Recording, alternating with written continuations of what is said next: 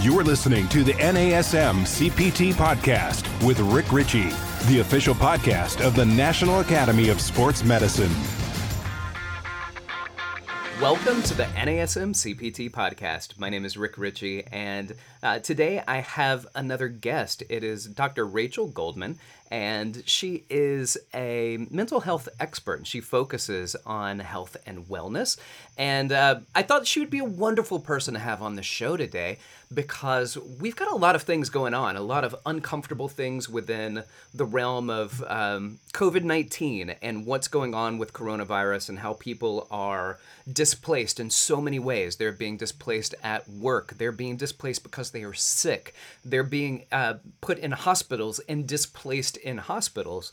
So I, I just thought it'd be great to have a conversation about mental health and what is it that the the certified personal trainer and the fitness professional can do and what are some guidelines that we can follow to help support people within our communities and um, uh, and and I thought she'd be a great person to have on the show. I've done other podcasts with her in the past and been on panels with her, so she is definitely a great resource for us. So uh, let's welcome her. Hey, Dr. Rachel, thank you so much for being on the show.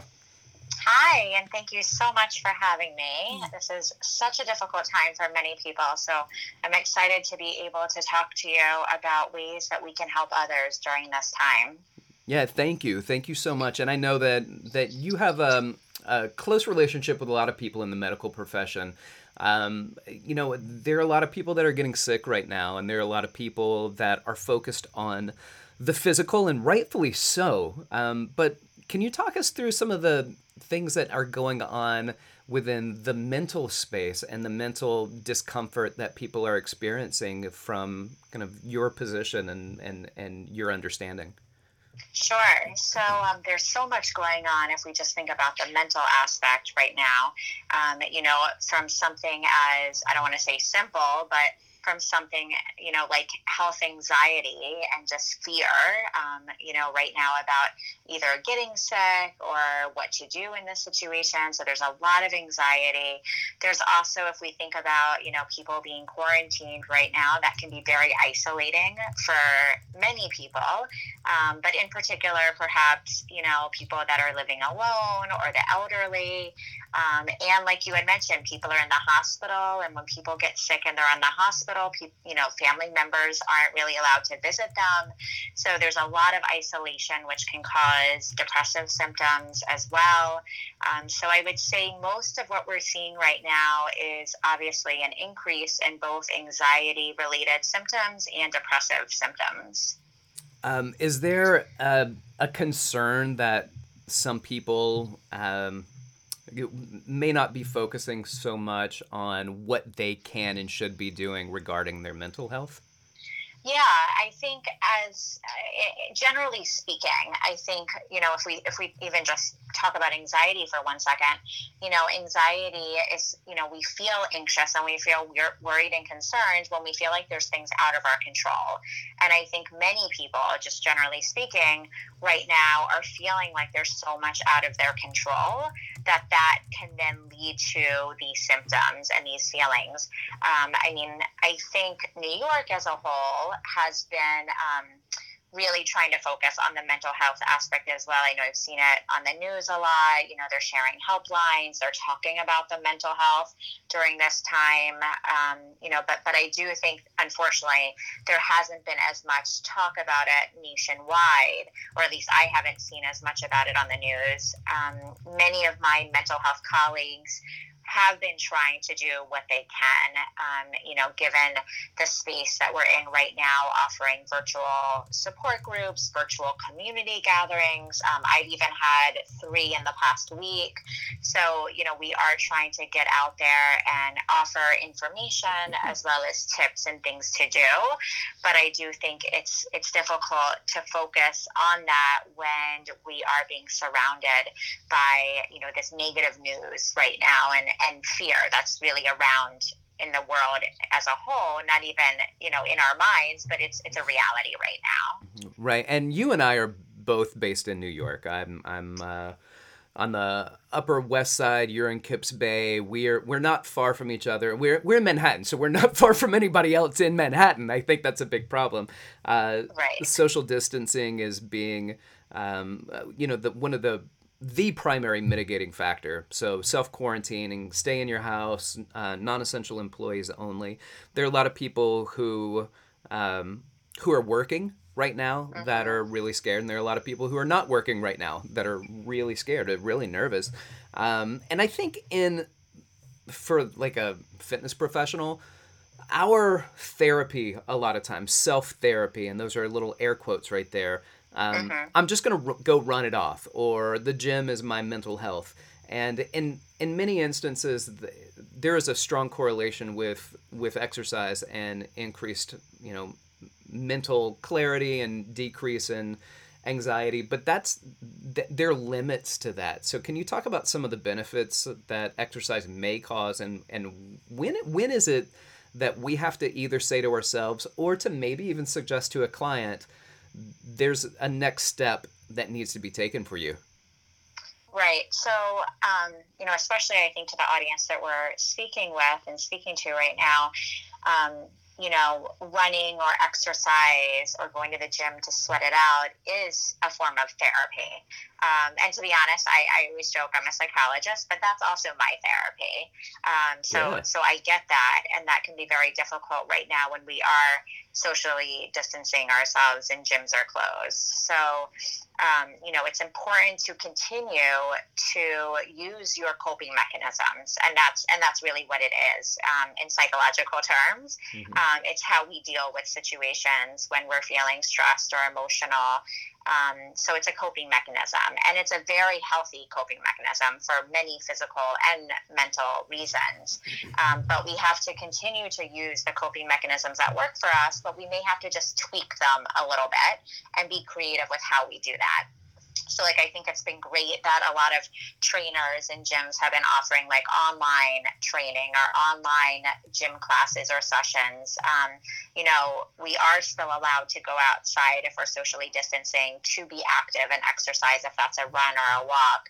Um, as long as we are practicing, of course, that socially distancing. Um, so I think that's great. But I think at the same time, um, you know, we have to kind of look within ourselves and we have to be insightful enough to know when this isn't working for us anymore and when maybe we need a higher level um, care or we need some extra support. So when that, you know, in home workout isn't working and you're still feeling anxious or depressed or have these symptoms or having some negative thoughts, um, you know, that would be a sign that maybe either that's not working for you any longer and or you just have to switch it up and maybe pull from some other resources that you have. And I do tend to tell everybody that we should all have at least three go to coping mechanisms or behaviors. Um, so, one of them, you know, obviously we've discussed is exercise. Another one, um, you know, and it could be anything really. It could be calling a friend, it could be reading a book, it could be watching TV but everybody um, i recommend having at least three because for instance if it's really bad weather out and your go-to is running then what are you going to do mm. if your mm. go-to is i'm going to call a friend or call my trainer and your friend or your trainer is not available at that time then what are you going to do so i always say that one of the three should be something internal that you don't need anybody else for perhaps that's like a form of meditation or diaphragmatic breathing like a breathing exercise but that would be you know a great time if your go-to is not working for you and you still feel those symptoms you know say your heart is beating fast, you're feeling anxious, your mind is racing, that would be a time to go to another one of your coping mechanisms. And if that also is not working, I would say, you know, it's time to reach out for some other support. Um, and there's lots of support out there, lots of resources right now that people can be pulling from. And I really encourage people to do that. We all need help sometimes, and it is not it does not mean that there's anything wrong with you. It just means that you're human. And um, sometimes we need a little bit of extra support than other times. Oh, I think that's so, so valuable for us. Um, sometimes we downplay mental health, um, or uh, I, I, think sometimes we downplay mental health in ourselves. Uh, and mm-hmm. other people, we can look at it and go, oh, I, I can see that they need help. Um, and maybe not focus on how we're being affected by certain things. And um, I think it's valuable to continue to point out. And and you said it. We try to say it and acknowledge over and over again that you know the just like the heart, just like the lungs, um, you know the body, the the brain is one of those things. It's part of it's part of who we are, and it can get sick too, and not just. Um, a, a, physiological, pathological sickness, but there are cognitive strains that get put on, but things like anxiety and depression that um, that really take a toll on on people in so many ways with between their um, their health and their relationships and their ability to to work and work well with others or to stay focused. Um, I'm I'm wondering just for us in the fitness world, so personal trainers, fitness instructors, um, people who are working in corporate wellness that have one-on-one clients, people that are teaching classes. Uh, when we have the opportunity to, to talk to people, we're oftentimes seen as professionals, even if we're not a professional in that particular field. So people will ask us, what do we think about certain foods and this and that? And we might not be a nutritionist or a registered dietitian or, um, you know, what, what are some ways then for us in the fitness world, in the fitness profession, to provide, I guess, not so much, you know, a, I guess not what a licensed professional would do, but any tips that you could give us as non licensed individuals that can just provide not counsel but support for people. What sure. are some things we can do? Yeah, and that's such a great question. Um, and I think, especially given what you had said, like so many people do come to fitness experts and professionals, um, you know, looking for those answers as well. And I think something that everybody can do, regardless of what your area of expertise is, is one to listen. Um, you know, that is being so supportive right there, just by listening to somebody and also to validate their feelings. So I think right now, in particular, many people, and, and I would almost say everybody, is feeling some sort of negative emotion at some point during this situation. Um, and I think just normalizing that for people in the moment can be very valuable. So by saying something like, you know, I completely understand what you're going through. It's normal to feel this way. I'm feeling this way also. Um, so, kind of validating those feelings can feel um, can be very helpful because then people aren't feeling quite alone in such an isolating socially distancing world that we're in right now. Um, so i think you know listening giving that validation. And then i would also add one of my top tips for people during this time is to continue or maintain some sort of routine or schedule so i think for instance, if somebody is coming to you as a fitness professional and somebody that you used to train, you know, I would encourage you to find a way to continue to train them, if that's through some online support or a phone support or even an email sending some workouts to do, um, because that helps people stay, um, you know, I, I don't want to say sane in the, right. in the, in the clinical sense but it really helps people um, with just less anxiety, less overwhelming feelings. So, what happens is whenever there's a disruption in our routine or disruption in life in general, um, people get very overwhelmed and anxious. They lose focus. It's hard to concentrate.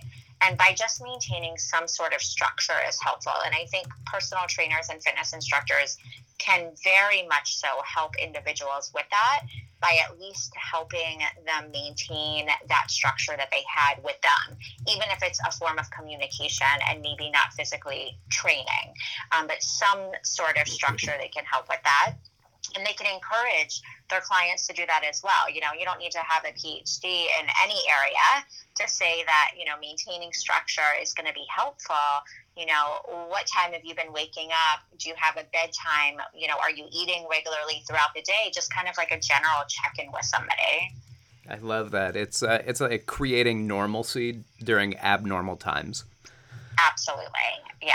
Um, I, am gonna I'm gonna bring this up, and um, it's probably something that you've heard before, maybe even from some of your clients or patients um, about their trainers. But I guarantee every single person that's a fitness professional that's listening to this has felt that they've played the role of therapist at some point and sometimes at every point during their relationship with a client that um, people do come to us not just for the physical they do want to talk about their day they do want to talk about their lives um, you know with this this realm i even had a client one time years and years ago um, she had gotten laid off at work and um, she was going to, to therapy i think probably three times a week and she was seeing me twice a week and she said, "You know what? I think I'm going to cut down on my therapist and and come and see you more because I tell you the same things that I tell him, uh, but we also work out." right, right. and I was like, "The problem here is that I don't counsel you; I just listen."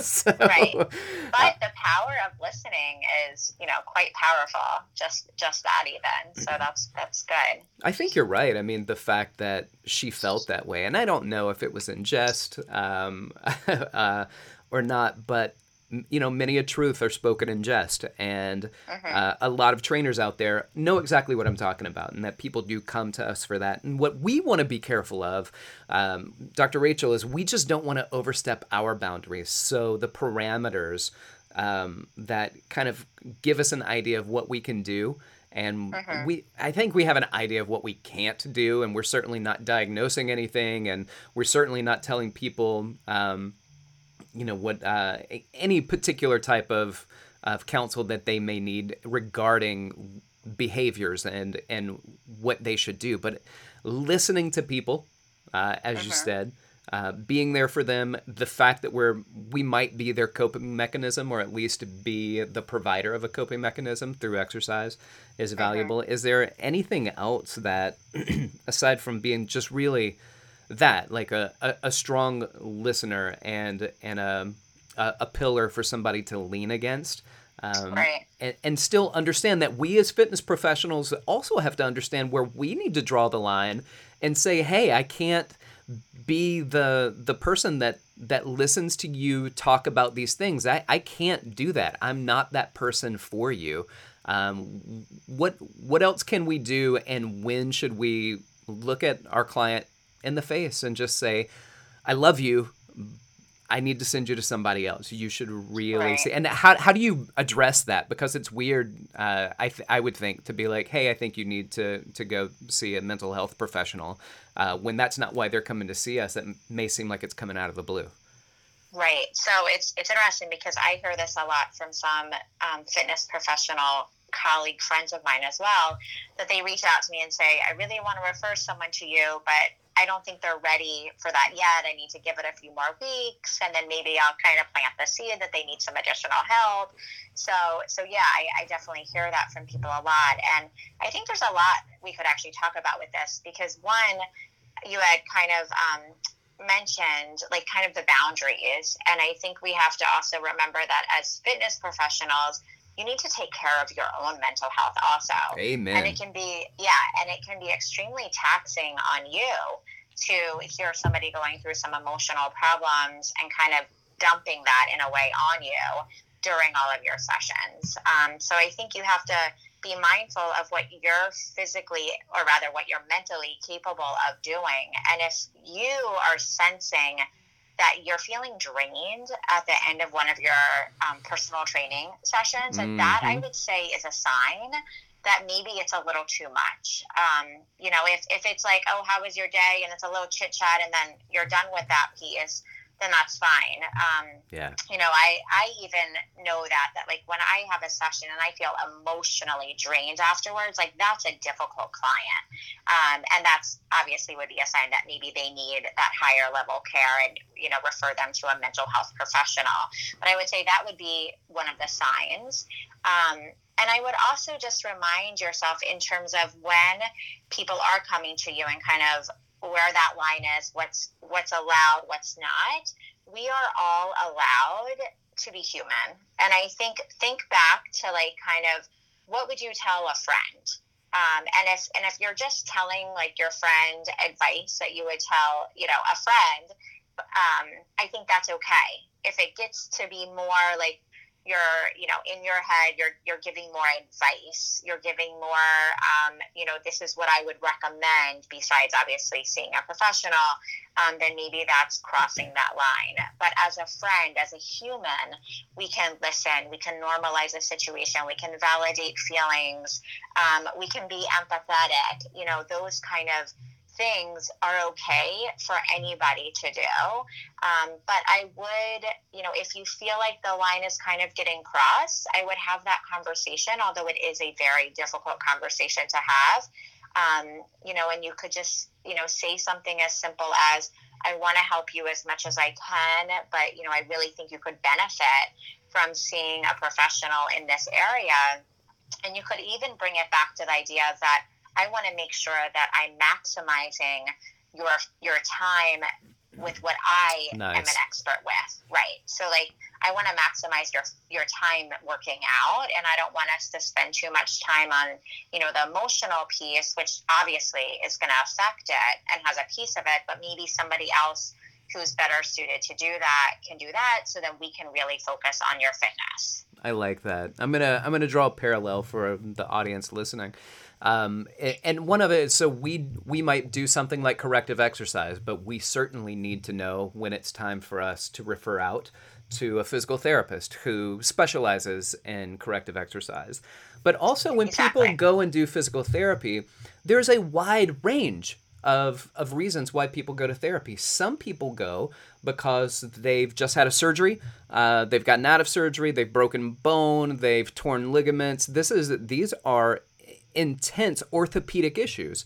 And sometimes people go because uh, they pulled a hamstring, right? They, uh-huh. they, they rolled their ankle. And, and this isn't as much. So I think every time we think about mental health and referring it, sometimes in our head, we're putting people, at least they feel like we're putting them in the category of hip replacement and knee replacement physical therapy when maybe you just rolled an ankle and it would be helpful. Going to see a mental health professional isn't because you're broken. It is because you could still use a little bit of mending. You can use some care.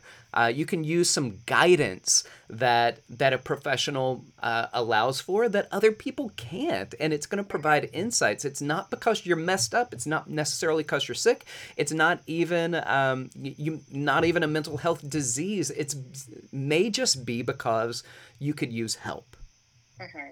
Yeah, I, I love that you added that um, because I think you know there there is still unfortunately a stigma around mental health um, that we're, we're we've been trying to break, and I think what you just said is perfect because you know sometimes people just need a little bit of extra help, and you know what I always tell my clients is the benefit of therapy is that you can talk about you and what's going on in your life completely natural without filtering anything because the therapist or somebody like myself doesn't know anything you know the people you're talking about the people you're referring to. So you're literally painting us a picture and we are going to react to whatever you are telling us. We don't know anything other than what you're telling us. And it's a very special time to be able to do that because um, you know you don't have to pretend to be something that you're not you can just be completely unfiltered, your true, authentic self. Um, and even if people don't feel like they need that at times, we can all benefit from that. And we are all struggling, struggling to some degree or another, given the current situation, that anybody, everybody could use that added support. And sometimes it's literally, like you said, like the hamstring pull. Right now, that's what this is. You know, it's kind of like helping people cope better with what's going on. That does not by any means mean that somebody has a mental health diagnosis yeah. or an illness. It just means that we're being we are human because that's normal and natural to be feeling this way right now and needing that extra support. Oh, that's amazing. Um, if I can just keep you for another minute, because we did talk about something yesterday when we spoke on the phone, and I want to, I want you to address it, but, um, but it goes back to something that I did in my dissertation where uh, I focused on attribution theory and attributional retraining, um, and and it, it, just made me think of it because when you were talking um, yesterday and then you mentioned it earlier today that things feel like they're out of control and you said it's very important to focus on what it is that we can control and not right. not just focus on what we can't control can you speak to that for a moment before we close out Sure, of course. So another one of like kind of my go-tos during this time in particular, but with any stressful situation, is to remind people that there are things absolutely in life that are not in our control. Um, but you know, at the same time, there are things in our control. And if we focus on what's in our control, um, that is going to ease some of that anxiety and that stress. So at the end of the day, the things that are in our control are mainly our behaviors, our actions, the way that we think, and how we react to situations. So, you know, if we can focus on that, what is in our control, it's going to help us get through any difficult or stressful time um, as opposed to focusing on what's not in our control, which is actually going to get us nowhere good, um, you know, as opposed to maybe like in our mind and we might just feel, you know, very stuck if we focus on what's not in our control. So being, um, you know, kind of in, in order to move forward, we have to focus on what is in our control. And there's a lot of things on a daily basis that we can still do that's in our control for instance, like, you know, waking up in the morning, like setting the, the clock and maybe like make, waking up at a certain time, doing your physical activity or movement, you know, eating your meals, maybe limiting the amount of time that you're watching the news. Um, that's, you know, that's been a, big idea. one right now that, you know, that's causing a lot of stress and anxiety because people just constantly have the news on all day. So we have control over these things. And I think it's best for people to once again kind of be aware of what's working for you. If you are doing something that's not making you feel good and making you feel low or anxious or depressed, you can change that. Um, but you know, being mindful of of what is in your control is is actually very powerful and can completely change somebody's emotions and their you know how they're feeling overall just by changing what is in our control. I love that. Um, I know that there might be a lot of people who would very much like to uh, explore some mental health services for ourselves or suggest that for loved ones and others, but we may not know anybody to recommend. Uh, is there a way to, to help us navigate that? Are there? I do know that there are some apps out there. I know Michael Phelps was uh, uh, was somebody that was a spokesperson for an app. I did a project with a company called AbleTo. Uh, there, I feel like there are a lot of things out there that people can utilize, and I don't know uh, where you stand on that. Is that something that that people should look to technology? I feel like if not before uh, COVID nineteen, uh, certainly now, during and after, we might forever be changed. But um, you know, what, what is what are the steps? How can we find uh, an appropriate mental health professional to help? Yeah, great question. So um, we're in a very interesting time right now where, you know, we're all socially distancing, so even therapists like myself. So we went to virtual therapy. Um, so, you know, if somebody is interested in therapy, you know, you're not going to obviously go to somebody's office, but we're doing online virtual therapy. And a great place to find a therapist in general, not even during this time, but always, is by going to um, the website psychologytoday.com. And they actually have a find good. a therapist, psychologist, or counselor search. Um, so that's just kind of like Wonderful. very generally speaking, it's a good place to start. Um, so that was psychologytoday.com. And then also, there are some great apps, and I think the apps are great for certain situations. So, for instance, right now, if somebody's feeling a little more anxious or a little more depressed than normal, or this is a completely new symptom for them because of the situation, maybe an app would be helpful. Um, you know, the, the one that you were referring to with Michael Phelps, I think is Headspace. Um, and there's some other great ones. There's also great meditation apps if somebody just thinks that they just need like an extra source of support to help them calm down. Um, there's there's other apps as well but I would say, you know, you need to kind of look at your severity right now. And I think if somebody is feeling very anxious and they're feeling like this is out of their control and they really need some extra level of support, perhaps speaking to an expert mental health professional would be better than just through an app at this time. But once again, I think Great. if they're more just general symptoms that we're all feeling, but you could benefit from some extra support, an app may be useful for that.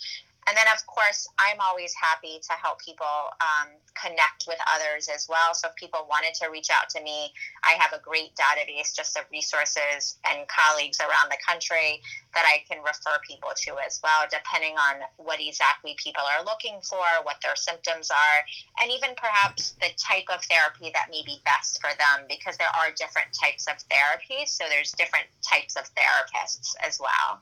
Well, what are some of the ways, if if you don't mind sharing your your social media handles, your email, whatever it is that you would like to share with the listeners here, that they may be able to find you in, and even if it's not to to DM you or send you an email, just to even follow you and and kind of get some uh, insights into you and your life.